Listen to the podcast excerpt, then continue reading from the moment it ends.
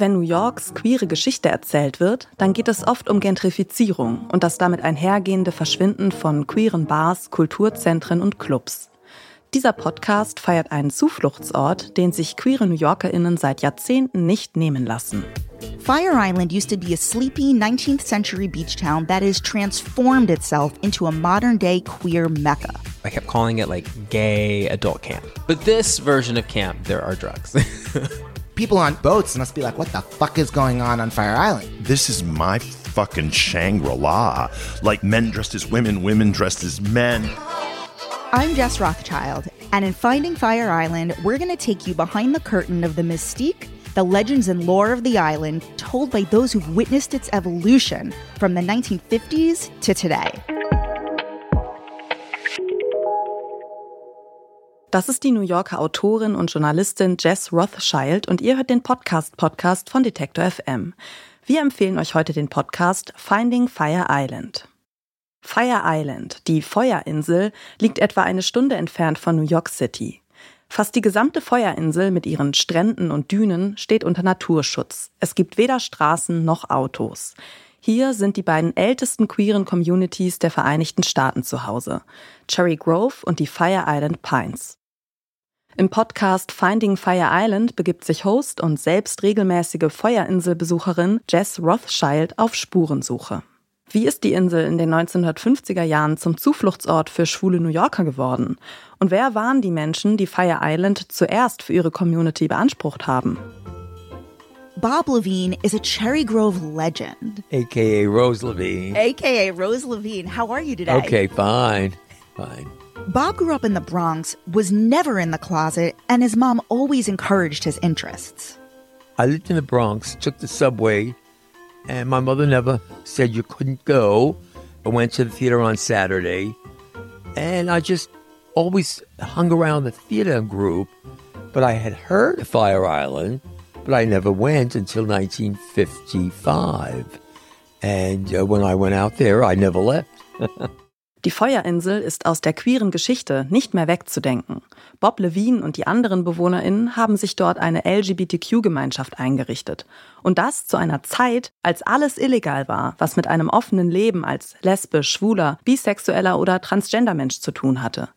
Hier war der Geburtsort von Drag und Disco. Hier gab es die ersten offenen transgeführten Geschäfte. Und hier pilgert die queere Szene New York Cities bis heute am Wochenende hin, um die Zeit ihres Lebens zu verbringen. Men dressed as women, women dressed as men, dykes, fags, you know, femme, high femme, masculine, just everything, you know. And then I went into Cherry Grove and it was like one business owned by a trans woman, one by a lesbian, another one by a straight guy, you know. And I just thought, this is the way the world should be. Manche kommen nur für einen Tag, andere verbringen den ganzen Sommer auf der Feuerinsel.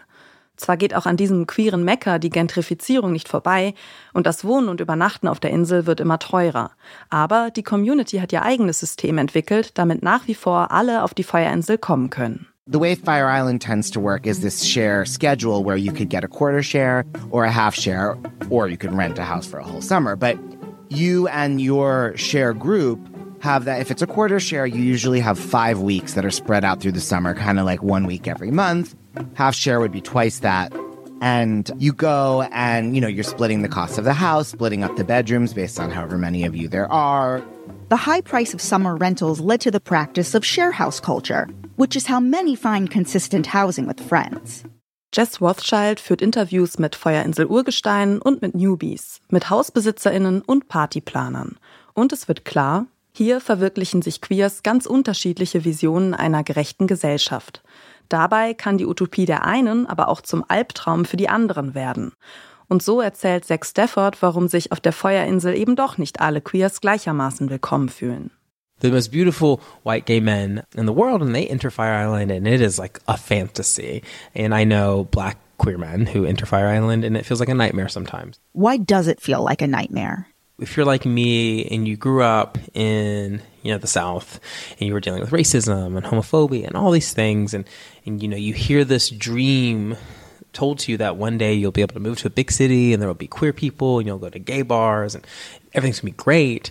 And you grow up and you go to these gay bars and then you go to Fire Island and you arrive and and it's not great. There's a lot of racism. There's a lot of sexism. You're feeling isolated. It feels like high school times 10. And I think that's what queer people do feel really sad in these spaces because they're like, if, if I don't feel good at home and I don't feel good here, like where do I feel good? And then you have representation around you of certain types of people feeling amazing, you just, you feel left out again. Mittlerweile hat sich auch eine schwarze Community auf der Feuerinsel organisiert. Überhaupt zeigt dieser Ort, wie viel Diversität in der queeren Community steckt. Hier wird freitags die legendäre Unterwäscheparty gefeiert, bei der Kleidung vollkommen optional ist, aber genauso lädt eine Gruppe nüchterner Menschen zum gemütlichen Abendessen in ihr malerisches Häuschen ein. Der Doku-Podcast Finding Fire Island macht diese vielen Facetten hörbar. Es geht um die Geschichte der Feuerinsel, um ihre BewohnerInnen und um die Frage, welchen politischen Beitrag die Enklave leisten kann. Finding Fire Island hat neun Folgen, wurde von Jess Rothschild selbst produziert und ist in Kooperation mit dem Broadway Podcast Network erschienen. Und wer diesen Podcast hört, weiß, dass sich hinter der Fassade einer jeden schläfrigen Kleinstadt eine sexpositive Party-Enklave verbergen kann. Das war's für heute vom Podcast Podcast.